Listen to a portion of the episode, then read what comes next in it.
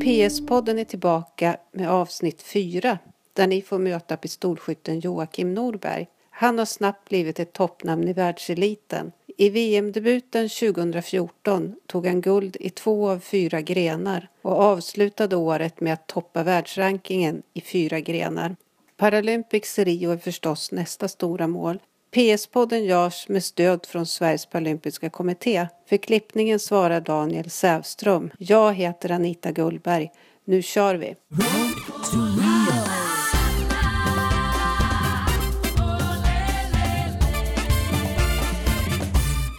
Hej Joakim och välkommen till PS-podden. Hej, tack. Jag tänkte att eh, jag hoppar ungefär ett år tillbaks i tiden för 2014 var ett ganska bra år för dig. Ja, det var ett helt fantastiskt år. Ja, Verkligen. du debuterade på VM Ja. och eh, det gick jättebra på VM. Du tog två guld. ja, det gick fantastiskt bra. Det, det lossnade verkligen. Ja, för eh, året innan på EM då blev det brons Mm. Anglia. Egentligen, ja. Vad, vad skulle du säga var skillnaden för dig mellan de här två tävlingarna? Dels har jag utvecklat min teknik. Jag har jobbat väldigt mycket med, med tekniken tillsammans med min tränare. Eh, så jag kände en mycket större trygghet i det, det jag skulle utföra på plats. Vilket också gör att jag kunde hålla fokus på det Mm. i den pressade situationen som det ändå är på ett mästerskap. Eh, och sen tror jag också att jag hade fått den internationella rutinen med EM och inte minst de andra världscuptävlingarna som, hade som jag hade åkt på under 2013-2014. Hur stor är skillnaden? För du har ju tävlat i Sverige några år innan Mm. det här. Hur stor var skillnaden att komma ut internationellt? Ja, större än man tror blir det. Det är svårt att sätta fingret på varför det blir så men, men allt runt omkring, liksom trupperna med alla, med alla de aktiva organisationer runt omkring, alla ledare för nationerna. Allting blir mycket större och mer på allvar. Eh, och det var väl en liten överraskning för mig på min första internationella tävling. Jag, jag tyckte och trodde väl att jag hade utsatts för rätt svåra liksom, eh, mentala prövningar under SM och så tidigare. Mm. Men du, du bemästrade det ganska bra då under VM. Ja, under VM. Du började med en fjärde plats. Mm, precis. Och det betydde också att du hade fixat en kvotplats Exakt. till Paralympics i Rio. Ja, det var ju jätteskönt. Jag tror att det, det satte ju också lite, lite ribban för resten av tävlingen. För, då kunde, för det var egentligen det som var målsättningen med VM, att ta en kvotplats. Eh, Vilka grenar var du vann i? Sportpistol och eh, standard luftpistol. Så kan du... Beskriva dem. ja, precis. Eh, sportpistol det är en, eh, alltså en krutgren kaliber 22 på 25 meter som är uppdelad i två olika moment eh, där man först skjuter 30 skott i precision då, där man har ganska gott om tid på sig att skjuta varje skott. Och sen nästa moment heter duellmomentet och då, det är också på 25 meter men på lite annan tavla. Tian är, är dubbelt så stor men då är tavlan å andra sidan bara framme tre sekunder åt gången. Och på de här tre sekunderna så ska man då lyfta eh, pistolen från 45 graders vinkel upp och avfyra. Förhoppningsvis i tian. och så eh, 30 skott där också. Då. Och, sen, och det är först en grundomgång och sen är det eh, en semifinalomgång där man fortsätter med duellmomentet varav de två bästa från semifinalomgången eh, skjuter in direkt guld-silvermatch och trean, fyran från, från eh, den semifinalomgången skjuter från bronset. Då. Okej. Så då är det verkligen då är det man-man i finalen. Ja. Det låter som en ganska tuff gren. Ja, det, det blir ju väldigt speciellt när man Ja. Å ena sidan kan man ju, som i mitt fall där, så visste jag att jag hade garanterat silvret i alla fall. Ja, just det. När, när, när, det var final. det. Ja. Men, men när man står där så är inte det någon tröst riktigt. För då vill man ha guldet. Och, Ja. och så att det är inte så att anspänningen blir mindre bara för att man vet att man har silver. Utan Kanske tvärtom. Tvärtom, snarare. ja. Och det andra var då standard Luftpistol. det tyvärr ingen eh, paralympisk gren eh, utan den är bara på EM, VM och världscuptävlingarna. Okay. Eh, jag är lite nyfiken, vad var det som fick dig att välja skytte som, som sport? Som sport, ja. Ehm, jag hade testat att skjuta när jag var i USA för ett antal år sedan. Ehm, min mamma bor där och jag var jag hälsade på. Ehm, hennes man är som många jänkare intresserad av skytte och mm. vapen så jag följde med honom till, till en shooting range och sköt pistol. Och redan då kunde man väl skönja en viss talang. Eh, sen i samband med olyckan, då, eller efter olyckan som jag var med om eh, 20... Ska vi innan vi fortsätter, jag tänkte du kanske kan berätta lite kort om din olycka också då så vi har... Ja, eh, precis. Jag, då, då höll jag på mycket med motionssporter mm. innan olyckan så jag sprang mycket, eh, mycket löpning eh, och höll på en del med stigcykling, mountainbike-cykling i mm, skogen. Mm. Mm.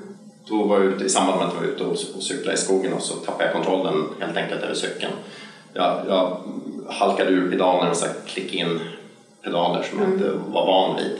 Så att när jag trampade till i en nedförsbacke i skogen så, så klev jag ur dem och var sittande på ramen med styret mot magen.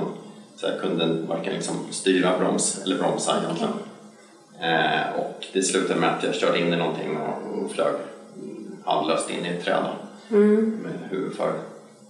Så att, eh, konsekvensen blev att jag, är i princip helt förlamad i arm, vänster arm och bröst, delar mm. av rygg och axel. Mm. Eh, jag har tillräcklig funktion i vänsterhanden för att kunna hålla i ett magasin dock. det är bra. ja, det är pass, passande. Ja.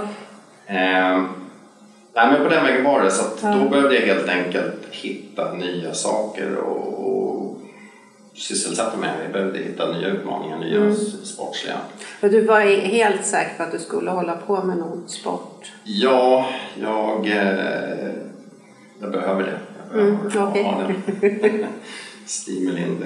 Jag, jag mår bra av det. Mm. Eh, så på den vägen var det och då sökte jag till, till en eh, skytteklubb som ligger i närheten av mig, mm. söderförort. Atlas Copco pistolskytteklubb. Och gick nybörjarkursen, gick väldigt bra. Jag kände redan från början att det här var eh, någonting som både passade mig och som jag mådde bra av.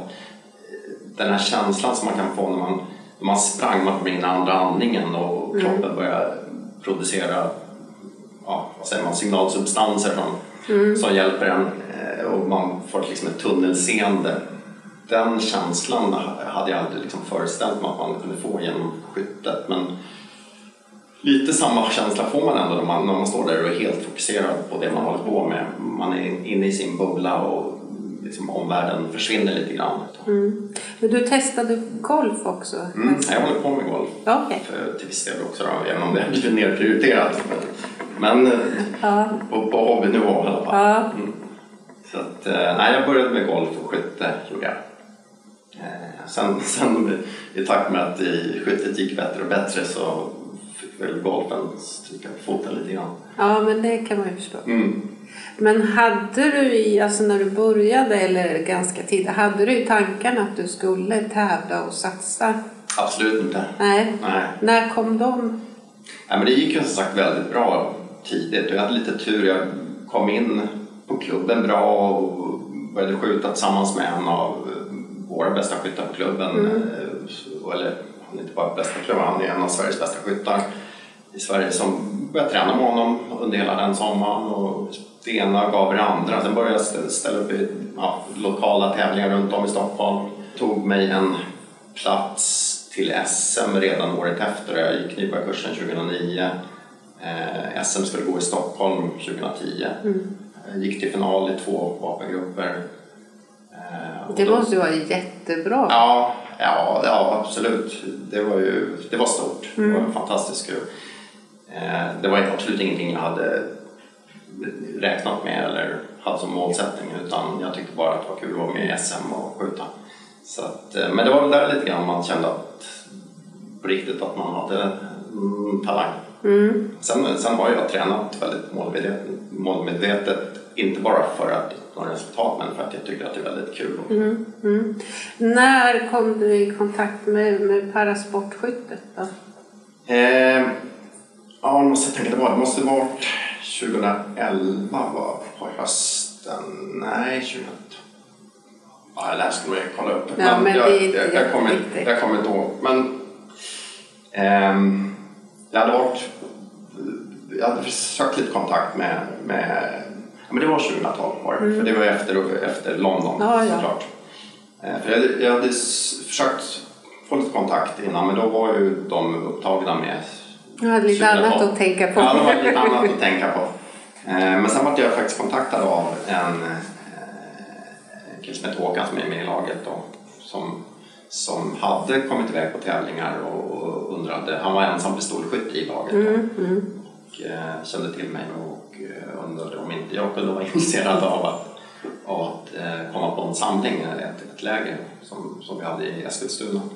Så det var första träffen med, med Pernilla och Jonas Jakobsson och de andra. Mm, mm. Så det var jätteroligt.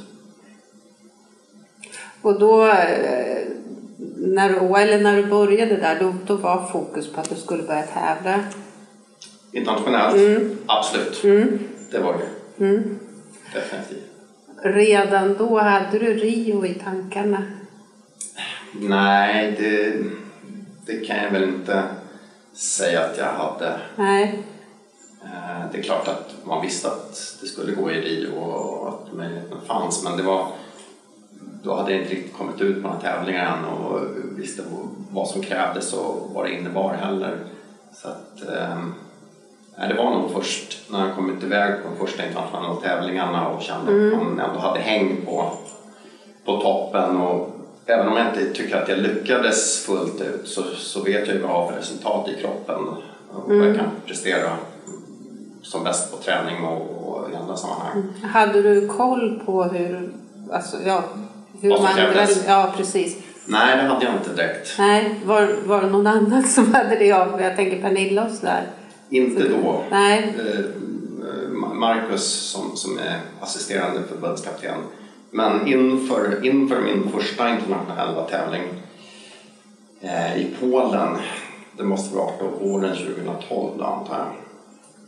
Eh, det var en lufttävling. Mm. Då gjorde jag det stora misstaget att kolla upp det. Då i teorin så såg jag att ja, men det, här, det här ska jag kunna klara. Alltså vinna. Ja, typ. eller liksom, ja, man måste ju fortfarande prestera, man måste ju fortfarande ja. göra jobbet där. Men, men då hade, det var ju också min första tävling så jag visste ju inte, jag hade inte förstått vad, vad, vad jag skulle, hur jag skulle reagera på, på att komma ut på en internationell tävling med allt vad det innebär. Mm. Eh, Så det vart en, det vart en riktigt jobbig upplevelse måste jag säga. Det, det gick inte alls som jag hade. Det låste sig fullständigt.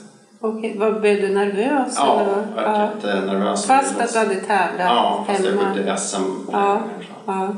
Så att, eh, det var en hemsk upplevelse. Jag sa till förbundskaptenen att om det ska kännas så här då tänker jag inte tävla internationellt mer. Vad var det som fick dig att ändå fortsätta då? Nej, man kan inte, man kan inte bara ge upp efter ett misslyckande. Du, är du en tävlingsmänniska? Ja, det är jag nog. Ja, Okej. Eh, sen, eh, eller jag vet inte om det var efter det, men du har jobbat med eh, Marcus Lindskog som är, är din tränare. Mm. Som också är, han är själv pistolskytt och även utbildad psykolog. Mm. Hur, vad har han betytt för din utveckling? Ehm, han har betytt mycket. För jag, jag kom till en punkt när jag kände att, som jag sa, jag hade en jättestark utveckling resultatmässigt från första början och tränat väldigt mycket. Men de sista åren kände jag inte riktigt att jag kom högre.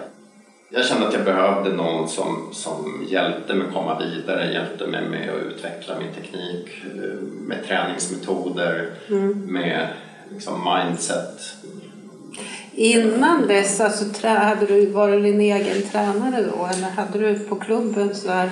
Jag tillhör en klubb som, som har eh, otroligt många duktiga skyttar. Atlas Copco är ju helt klart en av Sveriges bästa pistolskytteklubbar med flera svenska mästare och världsmästare i olika grenar. Eh, Så det finns ju väldigt duktiga människor runt omkring men, men det blir inte samma sak att stå fråga någon och få lite tips. De har ju fullt, framförallt de som är duktiga, de har ju fullt upp med sitt eget Ja, just också. Så att, Ja, eh, det blir inte riktigt på det sättet som när man har en, har en egen tränare. Och eh, Marcus ju, har ju den högsta utbildningsnivå som pistolskyttetränare man kan ha i världen och genom ISSF då, mm. som nationella eh, skytteförbundet. Och jag gillar hans sätt att tänka. Han, han är ju akademiker och väldigt där, te- teoretiskt, men jag, men jag gillar det. ja det, det funkar för, för dig. Ja, Ja, Nej, men så att skillnaden är väl att framförallt hur, hur, jag, hur jag bedriver träningen, att dela upp um, skyttet i, i olika delar i själva utförandet. mm. Så att man tränar på de olika delarna, de olika momenten för sig. Till exempel genom ett, ett, ett skott så, så, så har du ju ett, du lyfter pistolen, eh, du går ner i riktområdet, eh, du börjar krama avtrycken, du ska ligga lugnt och still i riktområdet göra en lugn och fin avfyring och så ska du ha en uppföljning på det, ligga kvar ett tag. Ehm, Så att det är väldigt många små rörelser, alltså koordination som ska göras simultant. Eh, Och när jag tränar så tränar jag till exempel lyftet. Eh, Eller bara jobba med stillahållning, så att man ligger lugnt och fint och, och riktar stilla utan att göra avfyring eller någonting. Och sen eh, likadant med, med AP, så att jag har lite olika övningar för de här tre delarna. Och sen när jag tävlingstränar så, så gäller det att sätta ihop, sätta, sätta ihop de här tre momenten till en. Eh, mental träning, kör ni det? Eh, inte på det sättet. Eh, jag har själv jobbat lite med visualisering och annat. Men jag tror att har, man, eller min upplevelse, min, har, man bra koll på sin teknik och övat på det sättet, då blir, då blir det den mentala styrkan också. Då vet jag vad jag ska göra. Okej, alltså man tar det steg för Ja, steg? då. då, då blir det en ledstång. Jag, Ja. precis, har jag tränat väldigt mycket på lyftet, på stillahållning, på avfyringen så vet jag vad jag ska göra, prestera i alla olika moment. Mm. Eh, och då blir det den bästa ledstången också när man står där och, och det fladdrar i huvudet och pulsen skenar. Att Att man kan fokusera på sig. det momentet. ja, då. hålla sig till rutinen. Ja, ja, men för jag tänker att eh, det är ju väldigt mycket mentalt i skytte. Både det här att man ska klara av att hålla fokus men sen också den här mentala pressen som Mm. är. Jo, så är det. Ja, Men det finns ju som sagt lite verktyg att, att, att försöka andas och ta det lugnt emellan och försöka hitta sitt inre lugn lite grann och känna att man är avslappnad, lära känna sin kropp. mm. Eh, Så om man känner att man är spänd eller att man har kommit lite så kan man ju sätta sig och ta det lite lugnt ett tag. Jag brukar ha en, det beror lite på vad det, vad det är för gren. Så, som jag beskrev i duellmomentet så finns det ett utrymme att sätta sig ner och ta det lugnt. Men, men i, i luftpistol och fripistol där du har en viss tid, eh, en timme och en kvart på dig att skjuta en 60 skott, då kan du ju disponera tiden själv. Så då kan man ju avbryta och sätta sig och, och fundera igenom vad, vad, vad man ska rätta till eller så. På VM då förra året, då hade du jobbat med Marcus Mm. ett tag. Ja, sen våren. Ja. Och nu fortsätter ni fram Ja. över Rio då. Vad, har du satt någon målsättning för Rio? Eh, ja, det har jag. Att ta medalj är väl en, känns som en rimlig målsättning. Eh, samtidigt så är det ju inte bara att kliva in och ta en medalj. Nej, det är du verkligen inte. Nej. Vilken gren eller vilka grenar har du störst chans i tror du? Jag tror att det är sportpistol Ja. där jag tog VM, VM-guldet. Är det din eh, favoritgren? Ja, det kan man väl säga. Samtidigt, nu har jag tränat väldigt mycket luft och fri. Ja. Eh, och tycker i alla fall träningsmässigt då på de senaste tävlingarna, de sista tävlingarna på luftsäsongen eh, som var Swedish Cup i eh, Sävsjö. Då kom jag, det, var, det är en frisk tävling, då, en internationell frisk tävling. Framförallt skandinaver, ska jag säga. Jag tog ett, ett silver där ena dagen, det bästa svensk och sköt det högsta seniorresultatet på, på tävlingen i grundomgången. Eh, Så det är ju, var verkligen ett lyft Jag tänker på inför London så Jonas Jakobsson gjorde en satsning på både OS och Paralympics. Mm. Är det någonting som du har? Nej, inte just nu i alla fall. Nej. Nej. Eh, Paralympics är, är målet. Ja, Eh, däremot så att få komma på kallade kval på frisksidan är ju jätteroligt och stort ändå. Mm. Eh, jag, om inte annat så är det jättebra träning. mm. Men det betyder att du skulle kunna, om det går bra då, kunna teoretiskt åka sett. ut och tävla i världscupen till Ja, exempel? teoretiskt sett. Mm. Det finns inga hinder för det. Nej, det gör det. spännande. Mm. Hur har det här året sett ut? Har ni varit ute någonting? Nej, vi har inte varit ute på någon tävling ännu i år. Utan första tävlingen är här nu i juli när vi åker till Kroatien. Mm. Eh, Jag laddar upp inför det veckan innan med SM i Sunne. Ja, okej. ja, men det kanske är en bra uppladdning. Ja, det var en kompromiss. Jag, jag tävlar bara tre utav de fem dagarna. Så att jag inte är mentalt slutkörd när jag åker. Mm. Och det är en världscup? Ja, det är världscuptävling. Mm. Har ni något mästerskap i år? Nej, Nej, utan det... det är bara världscup. Tre världscuptävlingar där man fortsätter att dela ut de här kvotplatserna. Mm. Och hur mycket kommer du att tävla? Eh, Jag ska försöka åka iväg på alla tre världscuptävlingar år. Eh, Jag känner att jag behöver fortsätta och, och liksom utveckla eh, mitt skytte i de här situationerna och möta de, de motståndarna som jag möter på världscuptävlingarna internationellt eh, och konfronteras med den miljön. Mm. Skaffa mig mer internationell erfarenhet helt enkelt. Mm. Skytte är ju en sport som man kan hålla på med ganska länge. Ja, Speciellt pistolskytte har vi förstått. Hur tänk, tänker du någonting efter Rio? ja det är klart jag gör. Mm, Okej.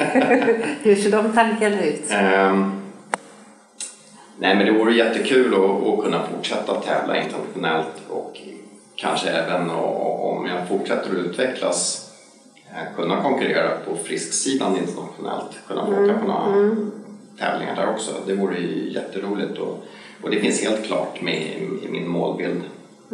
Ehm, det, det beror ju lite på hur, hur, hur jag utvecklas också, vilken tid och möjlighet jag har att lägga på skyttet. Jag har ju ett jobb att sköta och Ja, barn att ta hand om också. Så ja, det. Jobbar du heltid? ja, Ja. än så länge är det. Hur går det att kombinera jobb och elitsatsning som du faktiskt är? Ja, det är ju en, det är en tuff balansgång det. Det gäller att ha en bra arbetsgivare till att börja med som, som accepterar det. Att, Ja, att, man det. faktiskt, att man kanske inte alltid finns på plats ehm, och behöver iväg och, och tävla. Sen så gäller det också att försöka skapa sig rätt förutsättningar tror jag. Det har i alla fall varit mm, rätt medicin för mig.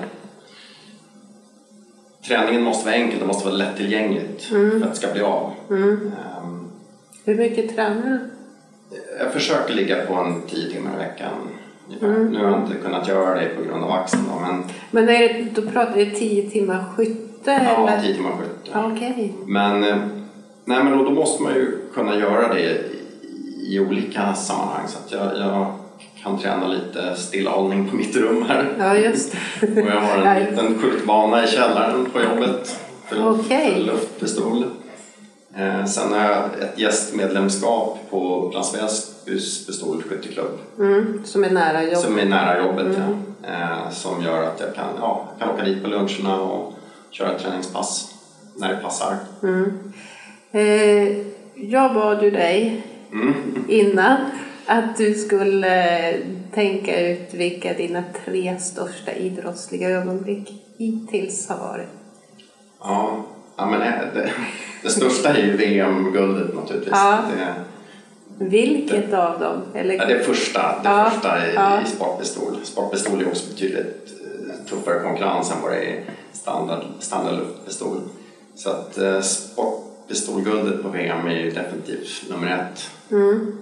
Sen skulle jag nog säga att mitt första SM-guld, även om det var i lag, så var det väldigt stort att få vara med och ta ett SM-guld. Mm. Så, ja, det är väl de som är de största. Det är svårt att rang, ranga, ranka in Ja, nej, men det behöver man inte göra. För det, då, då, det var fantastiskt kul också att få göra det med, med klubbkompisarna. Mm. Lagguld är ju speciellt. Har ni så att ni kan skjuta i lag eh, inom paraskyttet också nu? Eh, ja, men inte just Paralympics. Men däremot på världscupen Ja. och på VM, EM är det lagskytte. Ja. För det har hänt något. eh, Nu är ni, hur många pistolskyttar är ni? Vi tre. Ja, från att ha varit noll Noll. ett antal år. Precis. Ja, det är häftigt. Mm. Jag tror att jag känner mig ganska nöjd där. Tack. Tack så mycket.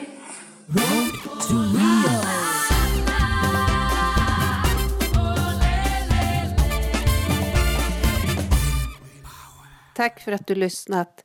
PS-podden finns på Facebook. Gå gärna in och gilla oss där. Vi hörs igen.